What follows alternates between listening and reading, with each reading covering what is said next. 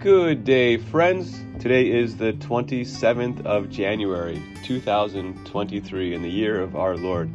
Welcome to the Daily Bread, readings from Scripture, focusing on those last four letters R E A D. My name is Rev Zek, Pastor Reiko Zek, and I serve with the Saints of God at St. Paul Lutheran Church in Clarence Center, New York. This Daily Bread reading is just the New Testament readings from what's called the Daily Lectionary. And there's lots of different arrangements, but right now we're reading through the book of Romans. It's awesome. We, I wish we had more time to dig into it. Also, the Old Testament reading is in Zechariah right now.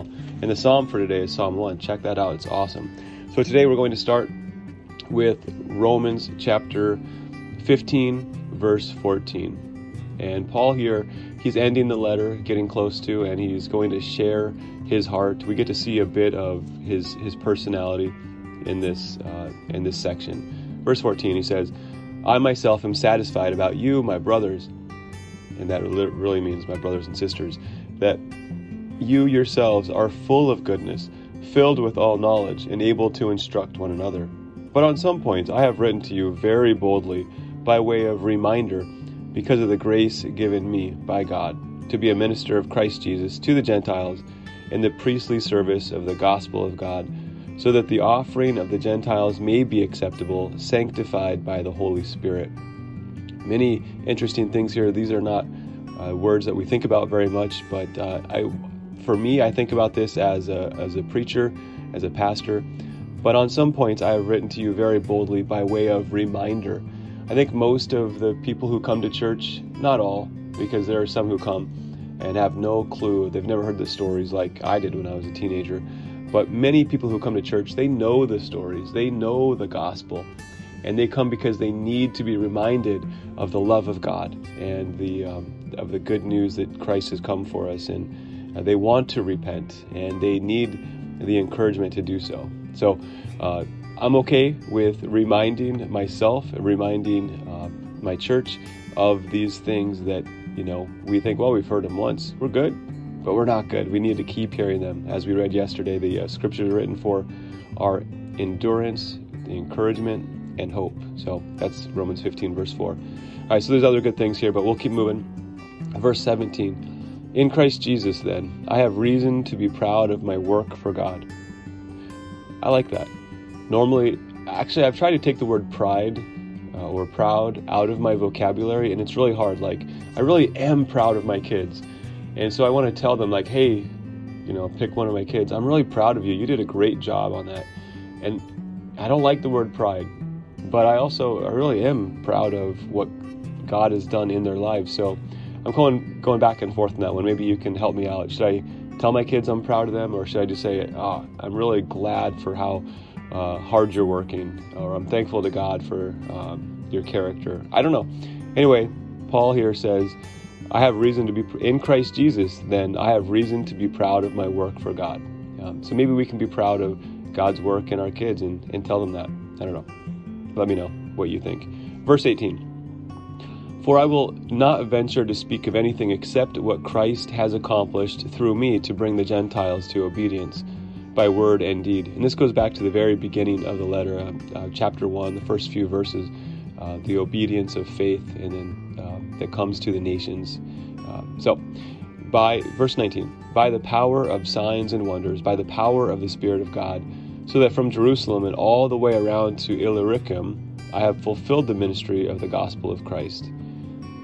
And thus, I make it my ambition to preach the gospel not where Christ has already been named, lest I build on someone else's foundation. But as it is written, those who have never been told of him will see, and those who have never heard will understand. This is a beautiful verse from uh, what we call the servant song, Isaiah 51 and 52. Uh, it talks about the suffering of Christ.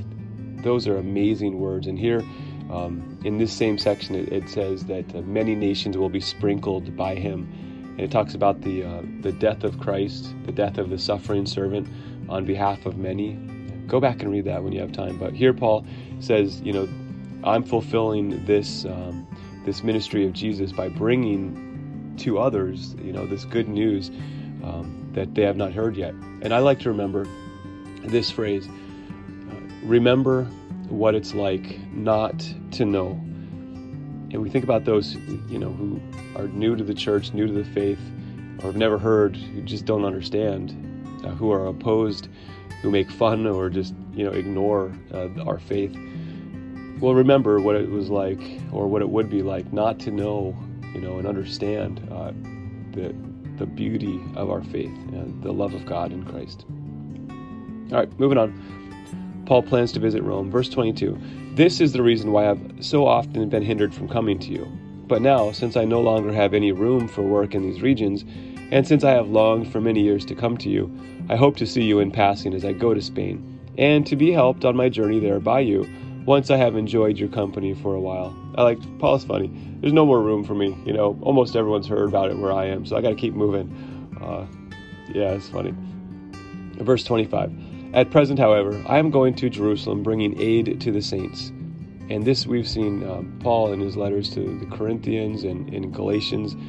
One of his most important things was to um, to bring acts of benevolence, money from some Christians to others in need, and he repeats this over and over. So it's a, a really important thing to him um, that that we should support Christians who are in need. Uh, with our whatever we have. And I think we can all grow in that area. And verse 26 For Macedonia and Achaia have been pleased to make some contribution for the poor among the saints at Jerusalem, for they were pleased to do it. And indeed, they owe it to them. We might think, why do they owe it to them? Well, the the Jews are the ones, you know, through whom the gospel came, and I think that's well, Paul will make that point. He's made that point many